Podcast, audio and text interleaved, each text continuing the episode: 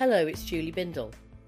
And today I'm speaking with my friend and collaborator, Robert Bob Jensen, who until 2018 was Professor of Journalism at the University of Texas, Austin.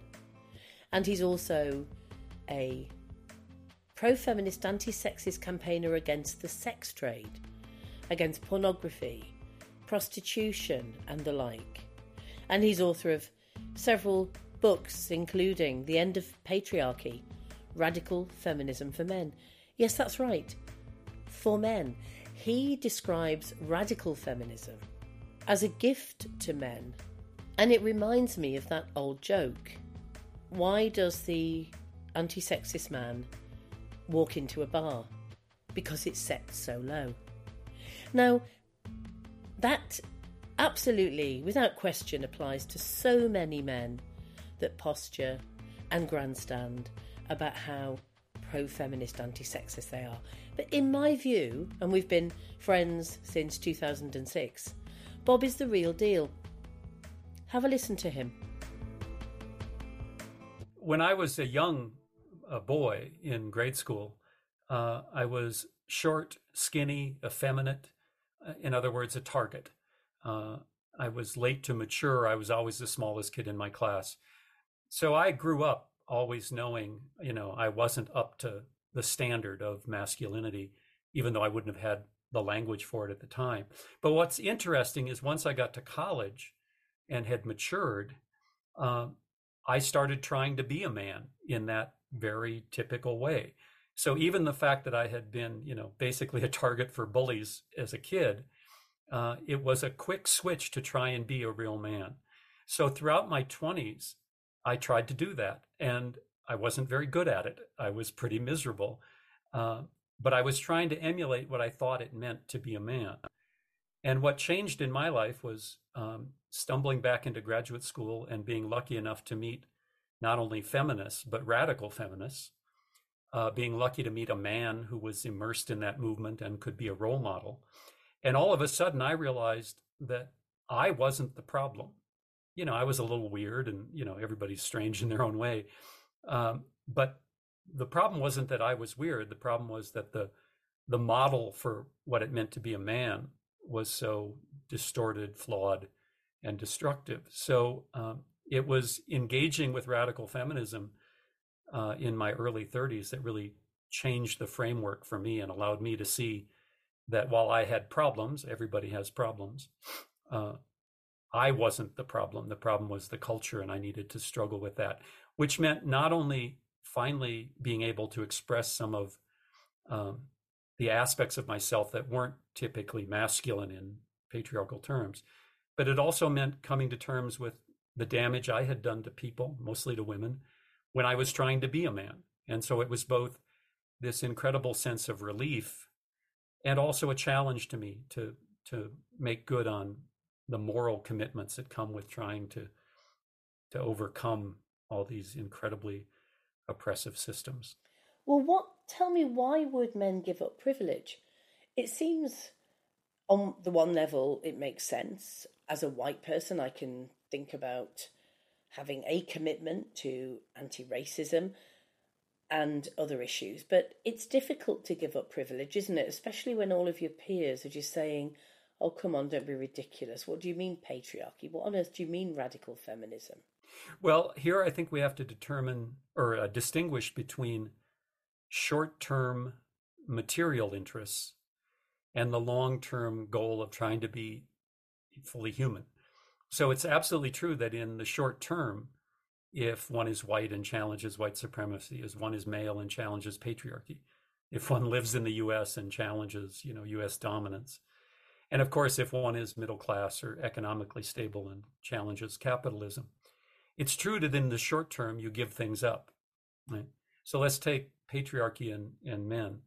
Uh, men are trained, uh, not every single man in every single society, but as a rule, men in patriarchy are trained to see women, or if you're gay, other men, uh, as you know, sort of objectified bodies that exist primarily for your pleasure and you get socialized into that kind of sexuality and It may be a distortion of humanity. It may be oppressive to women. It may be lots of things, but it feels good, right? It produces sexual pleasure.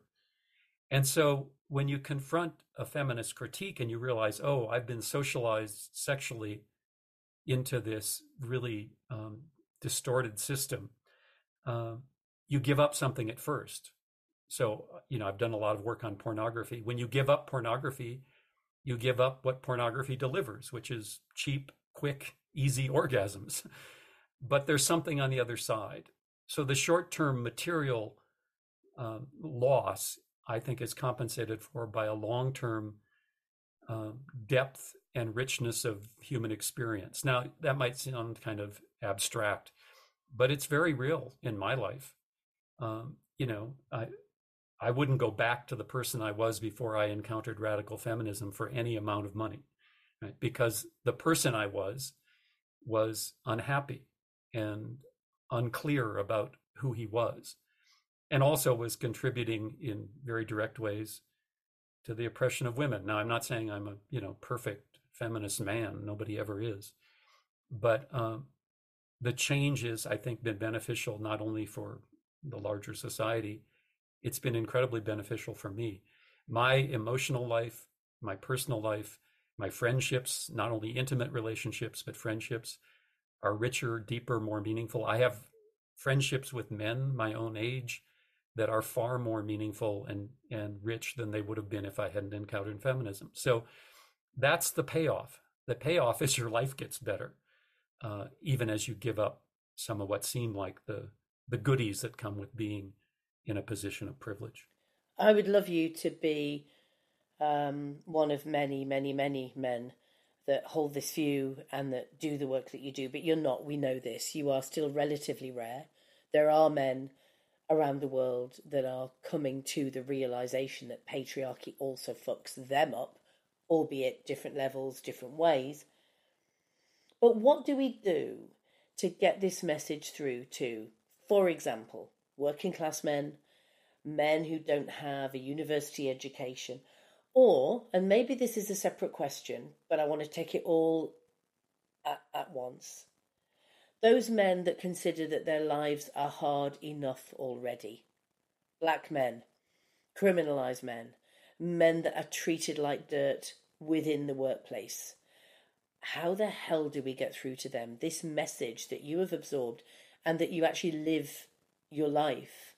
Um, yeah, you, you live it through your life. Uh, well, of course, there's a political argument full of you know analysis and history and data, uh, but I think you're pointing to the obvious fact that in most of our lives we aren't moved to change because of analysis, history, and data. We're moved to change because of an experience, and that leads to a kind of um, I don't know. It's it's it's counterintuitive in some way.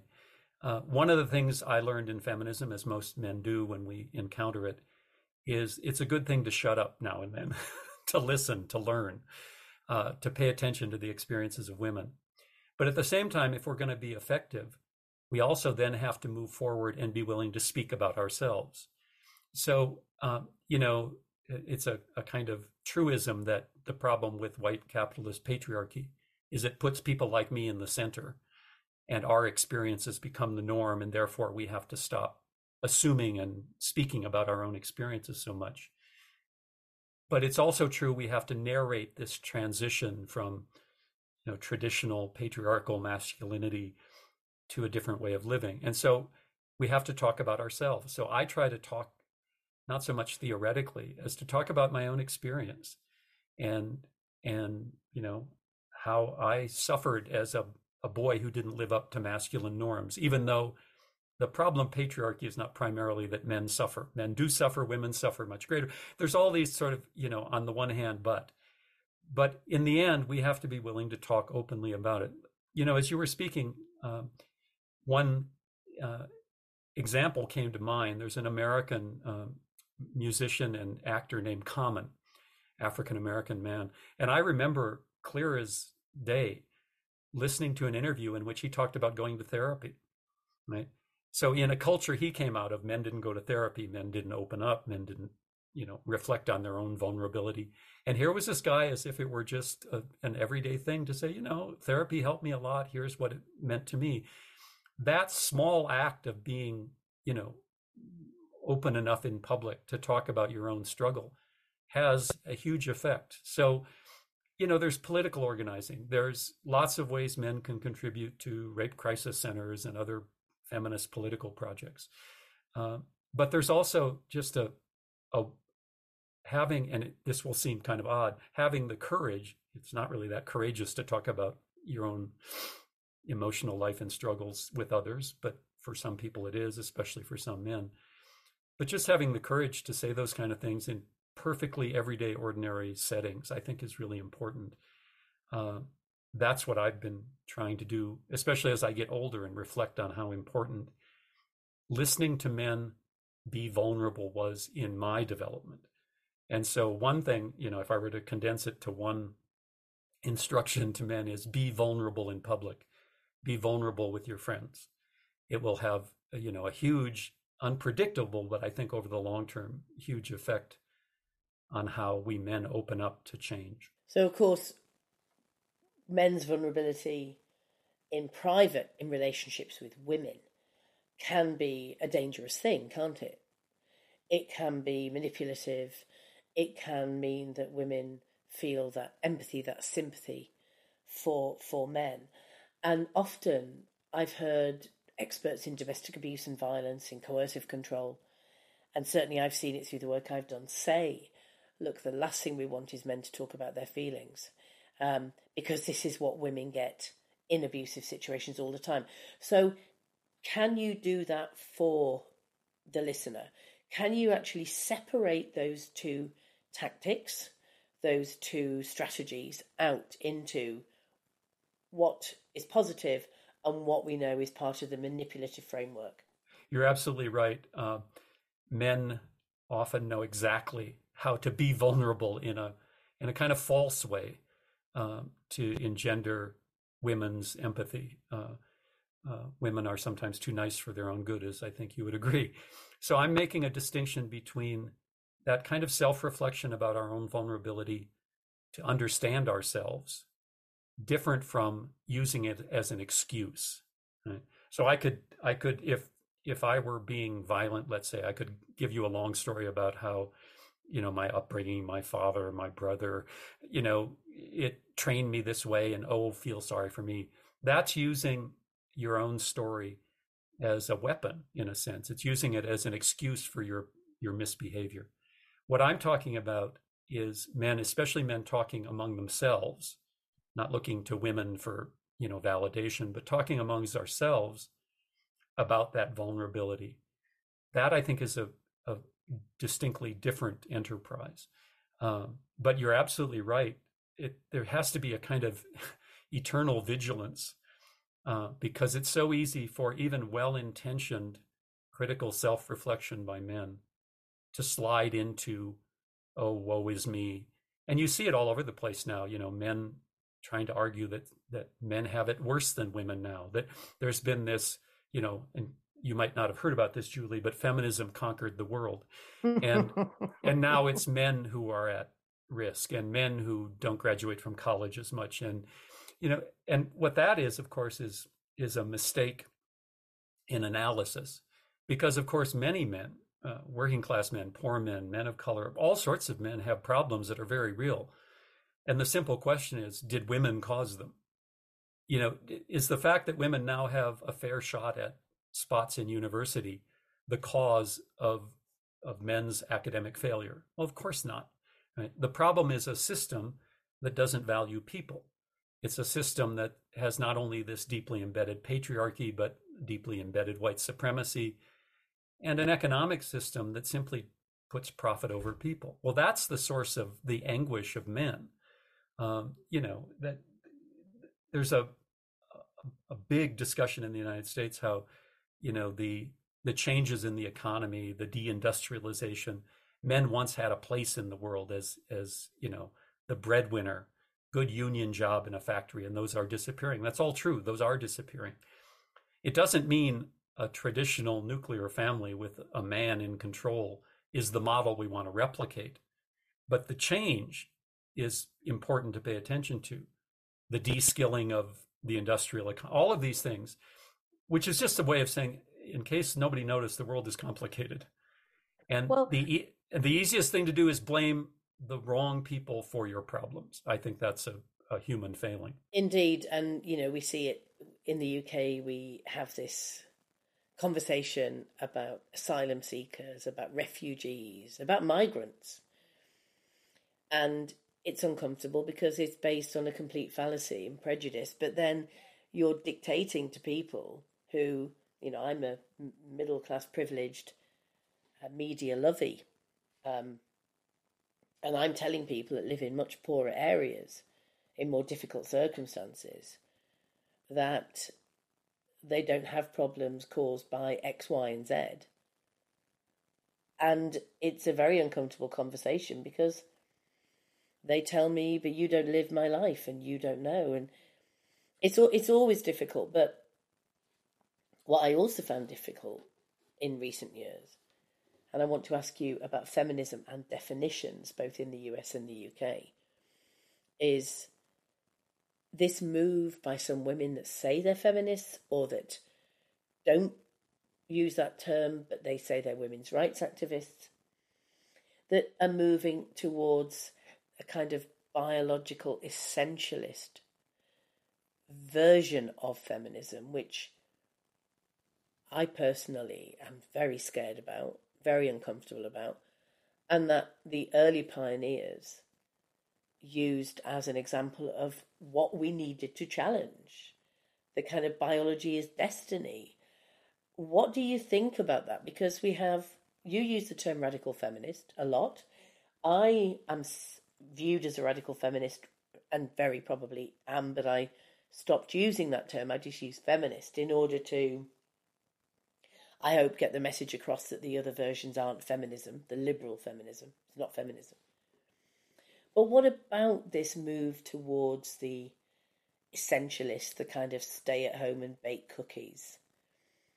Because there's two things for me. One is for those women, the I want to stay home and look after my husband and raise my children. I think women um, should obey men. Okay, so they're few and far between, but they're on the rise again. Feminism should be for them and I support those women as my sisters, and feminism, of course, should speak to them. But some of the women that are moving towards a more essentialist version of feminism are using the term, and it's really confusing people as to what feminism is. I think your your reference to the the so-called sexual revolution is really important here. So um, First of all, it, it may seem rather arcane, but let's go back like 100,000 years and remember that if you want to talk about traditional gender roles, they weren't about patriarchy.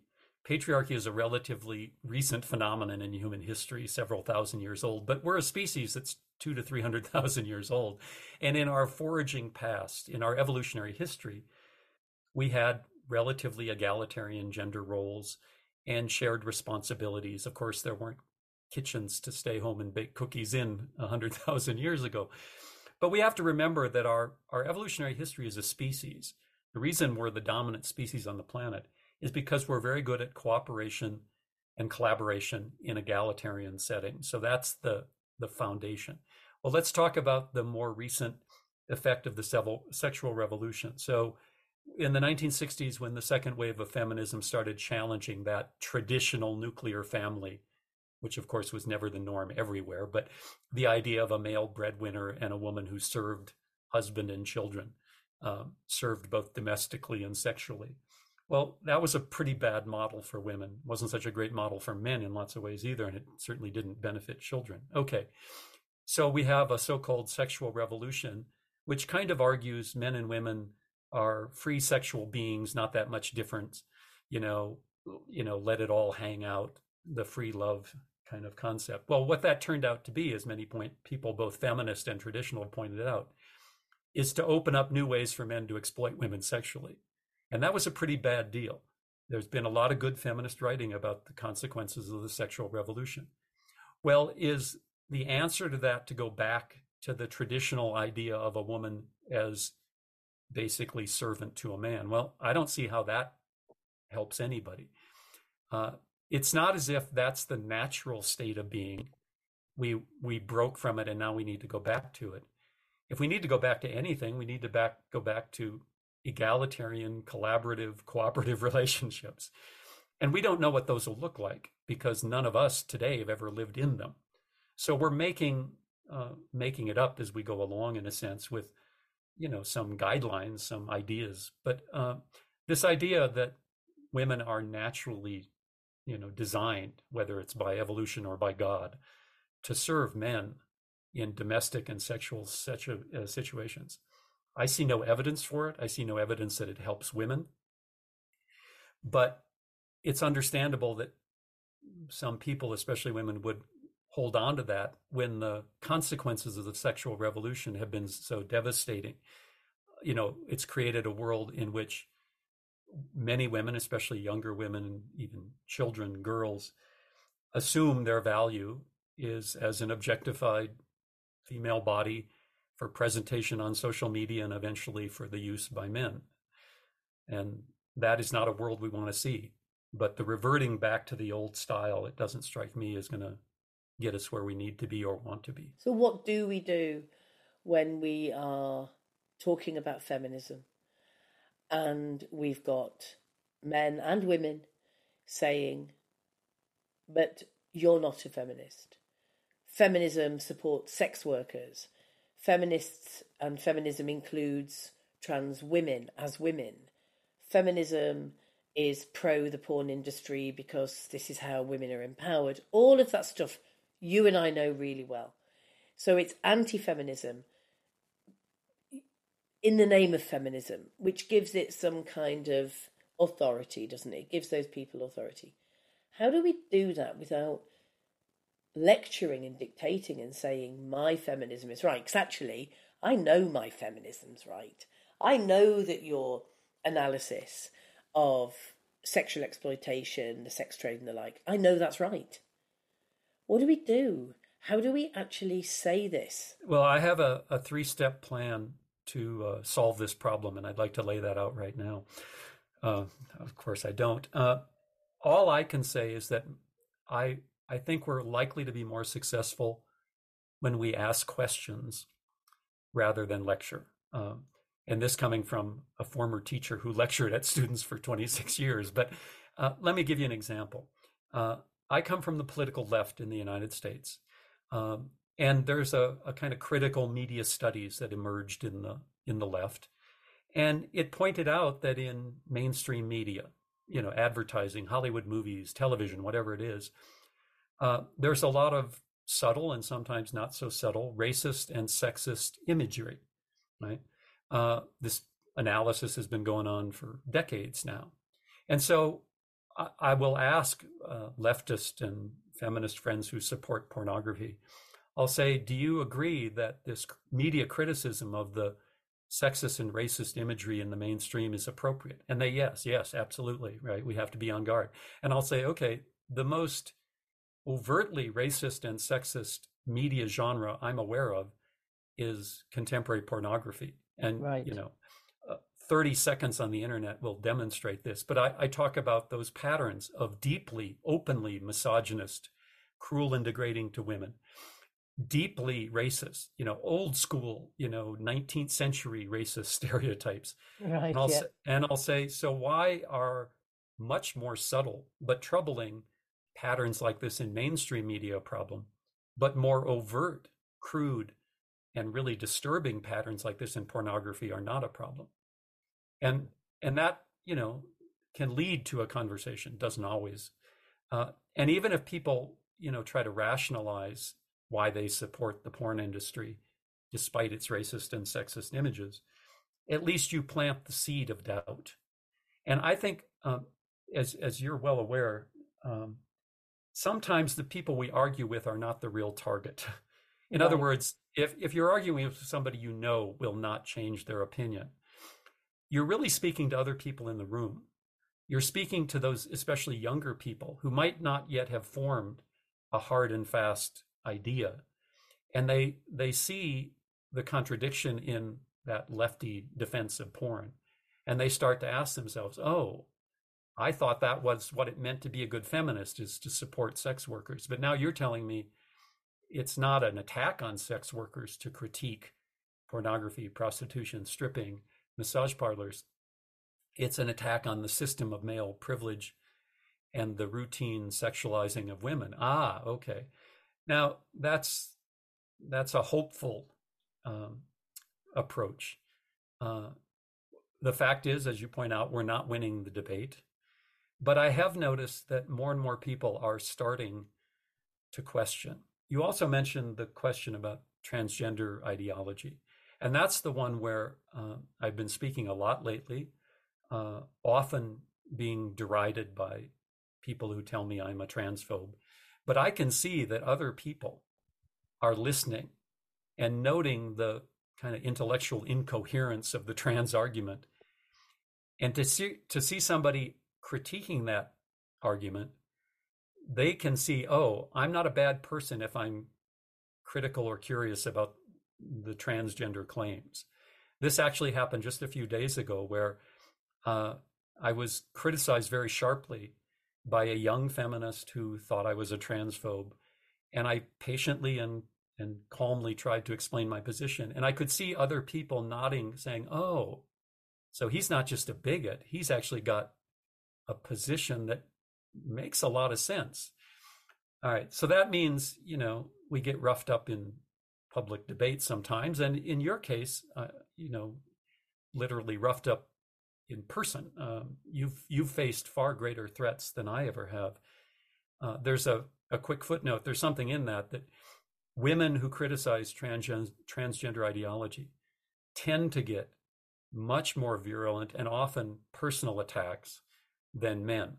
So, you know, I've had people yell at me and people tell me I'm a bad person, but I've never been physically threatened. I've never had anyone challenge me the way you've been challenged. And I think that's a pattern, um, which is not surprising in patriarchy, that men can critique. And if they're criticized, it's not with the same emotional weight as women. Uh, and I found that in the anti porn movement that the women who critique pornography get savaged in ways I never do. Um, I'm, you know, in some ways, I guess I'm grateful for that, but it's really um, a reflection of that same patriarchal system. And within that, sometimes, not always, and I'm not even sure what this means in terms of the way that I organise with feminists, probably nothing. For lesbians, and I'm a lesbian, they double down even more. There's even more anger. And it's difficult because I find I have far more in common with women who are feminist but heterosexual but have that understanding of what real true sexual liberation is. And of course, a big part of that is being able to actually live happily and openly as a lesbian. And that, then I do sometimes, not always, lesbians who, of course, particularly in recent years, will identify as queer and will ally themselves more closely with men. I find that a real tension for me as a feminist because, of course, all women are my sisters, but not all women are feminists, and women are after, often, and particularly with the issues that we're talking about here prostitution and the sex trade, transgender ideology women really are uh, gunning on the bad side. They are the foot soldiers. They are leading this charge in many ways. And that was some of the thing. One of the things I found which surprised me in writing my last book on feminism was how many women are actively pushing this agenda as opposed to simply being led along by men. Well, as a man, I've always made it a point not to to critique women, especially to critique women who identify as feminists. That's not my place. It's not my role. But the pattern you're talking about is certainly clear. You know, a simple reflection on language demonstrates that. You use the term lesbian. Every, you know, I'm in my mid 60s. All the the women I learned feminism from used the term lesbian. Many of them were lesbian feminists. And I think among younger women, either gay, a gay woman or queer is by far the more common. And I'll often ask those younger women, "Are are you lesbian?" and and you can see them kind of rear back because they've never really thought about it. The problem, of course, is lesbian is too identified with lesbian feminism, with the second wave, with that really fierce critique of patriarchy, and that critique um, is not the norm in these younger circles anymore. I saw it in in women and gender studies at the university level. Um, in the the 26 years I taught at the University of Texas, I saw the women's studies program go from a space where my critique of pornography, you know, rooted in the radical feminist critique, wasn't necessarily the dominant position, but it was acceptable. You could have a discussion with with others about it.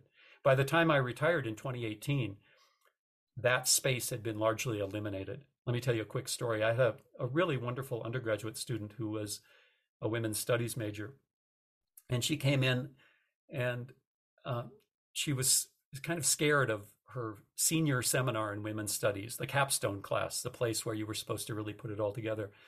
And I said, What are you nervous about? She said, I want to do a presentation on a, a project critiquing porn, but I'm afraid. I said, Well, what are you afraid of? She said, My classmates will laugh at me.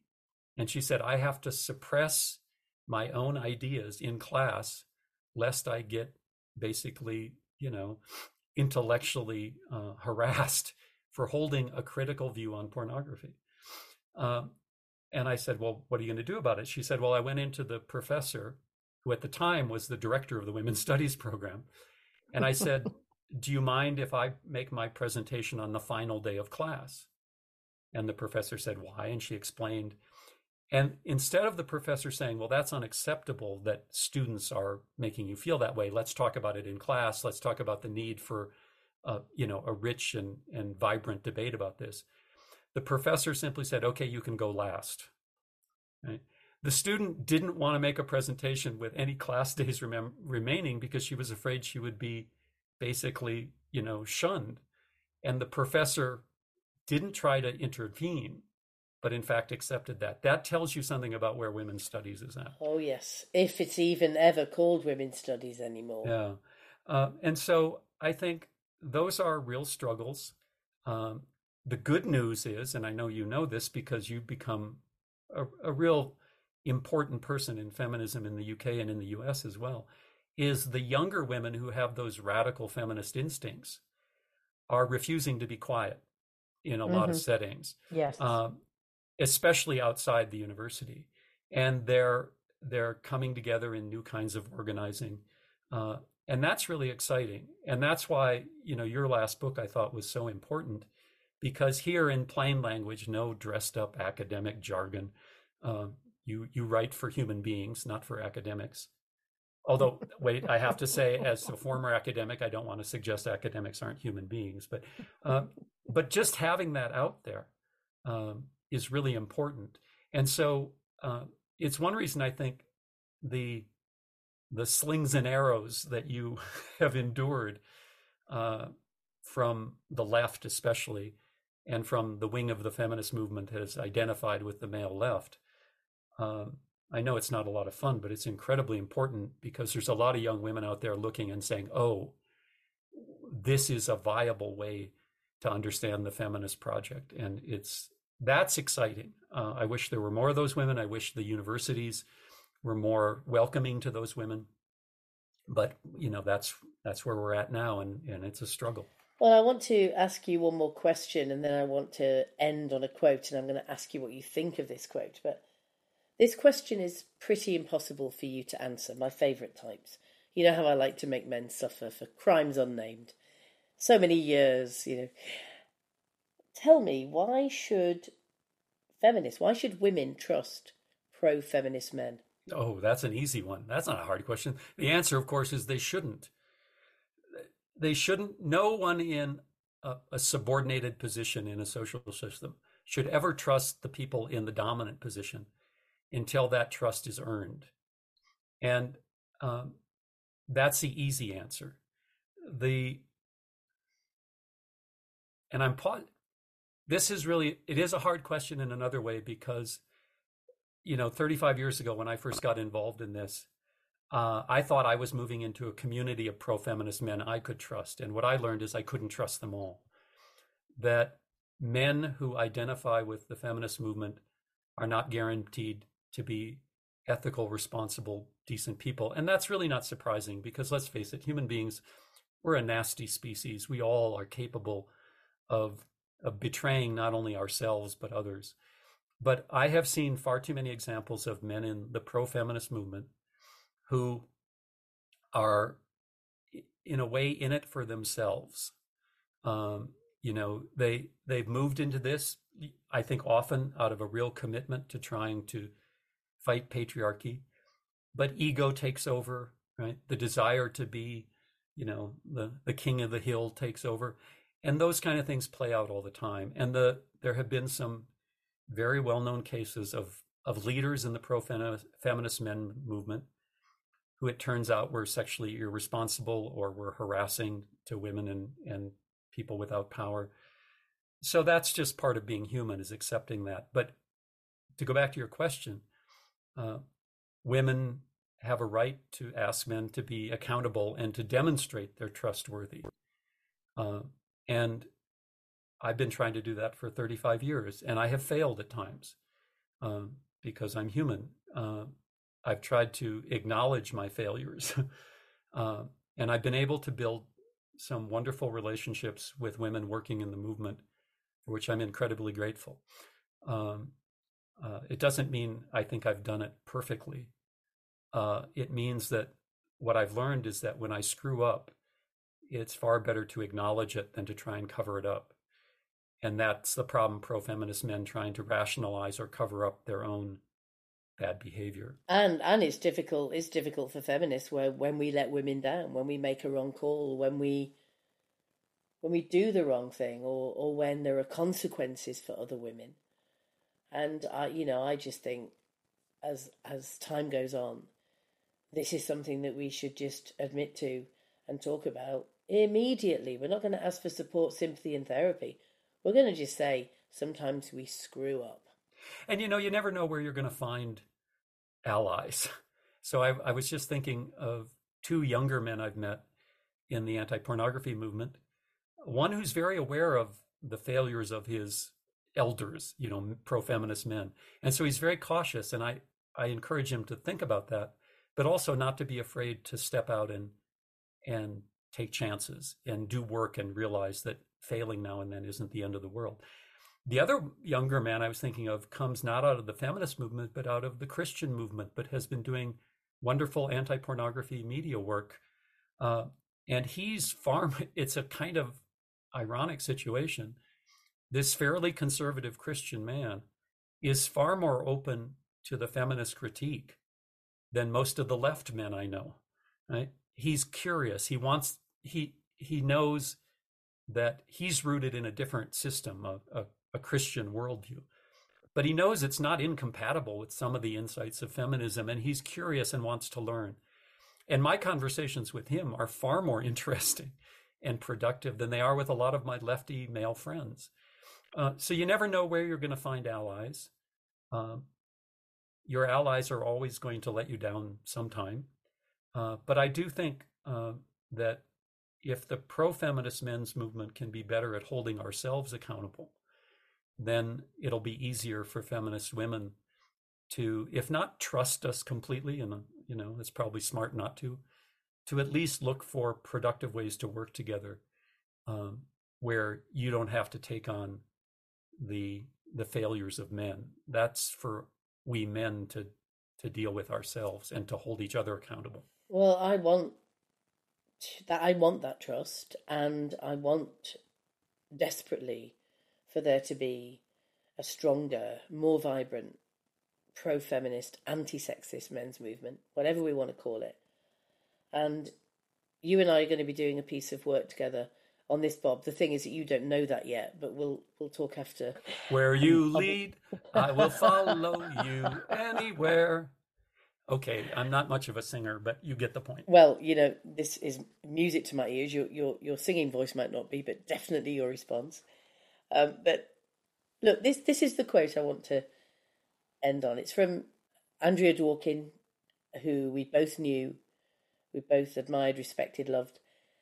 And I love this quote. It's one of her best, I think. And what she says, and it kind of links to the themes that we've been exploring during this, this talk. I would like to see in this movement a return to what I call primitive feminism. It's very simple. It means that when something hurts women, feminists are against it. Now, it's both simple and complicated as hell, isn't it? But it's kind of beautiful, I think. And she published this in her chapter for a book, Sexual Liberals and the Attack on Feminism. And it was entitled Woman Hating Right and Left. And this is the toxic mess that feminists and our supporters and allies are embedded in right now. But it's good to know, isn't it, that we have the entire world to fight. it's not just on one side of the political fence. Yeah, uh, it's hard for me to talk. Uh, I met Andrea once. I had one opportunity to meet her. It was uh, near the end of her life when she was physically not well. And part of what I'm reacting to is um, both the joy and the pain in meeting her.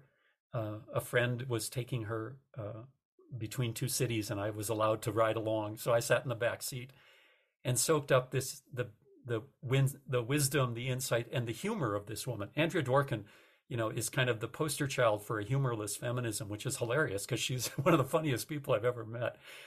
Warm, rich kind of conversation with her. And at the same time, when she walked away from the car as we went to the hotel, the pain, the physical pain she was in, and the emotional struggles um, that were part of that really were heartbreaking to see. Uh, she was an extraordinary human being, even though I can't claim to have been her friend. But I certainly learned from her. That book you just quoted from, I can remember where I was when I bought it and read it and devoured it. But there's another part um, that I was thinking about. When Andrea was in Minneapolis in the 1980s, working on the first uh, local ordinance to create a civil rights approach to pornography with Catharine MacKinnon, I was living in Minnesota and I remember mocking her. This was when I was younger. I had not read her. There were newspaper stories that painted her as kind of a wild, crazy feminist. And I bought right into it because I had no framework for understanding. And I always feel a bit of um, of shame, and I think that's appropriate. That at that point in my life, I was too afraid of what Andrea was saying. Uh, my reaction to her was fear based because she was telling the truth that I didn't want to hear. And about 10 years later, I started reading her work and she changed my life.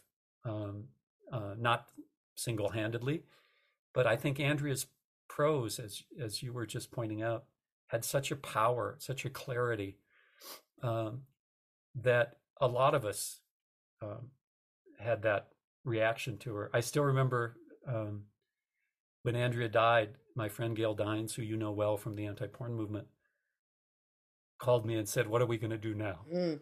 Yeah, I remember. It's not. It's not to create Andrea as some mythical hero.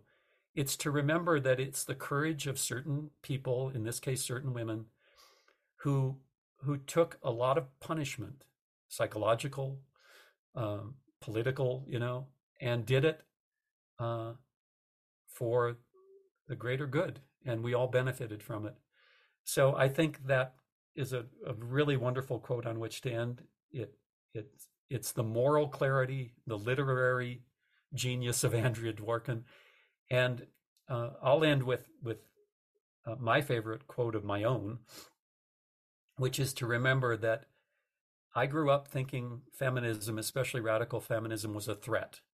Whatever feminism was, it wasn't going to work out well for me. That's the culture teaching me to be afraid of feminism. And what I learned after I finally met feminist women, read feminist writing, especially the work of Andrea, I finally realized oh, feminism, especially the most radical feminism, is not a threat to men, it's a gift. It's the way out of the trap that I had been, you know, socialized into.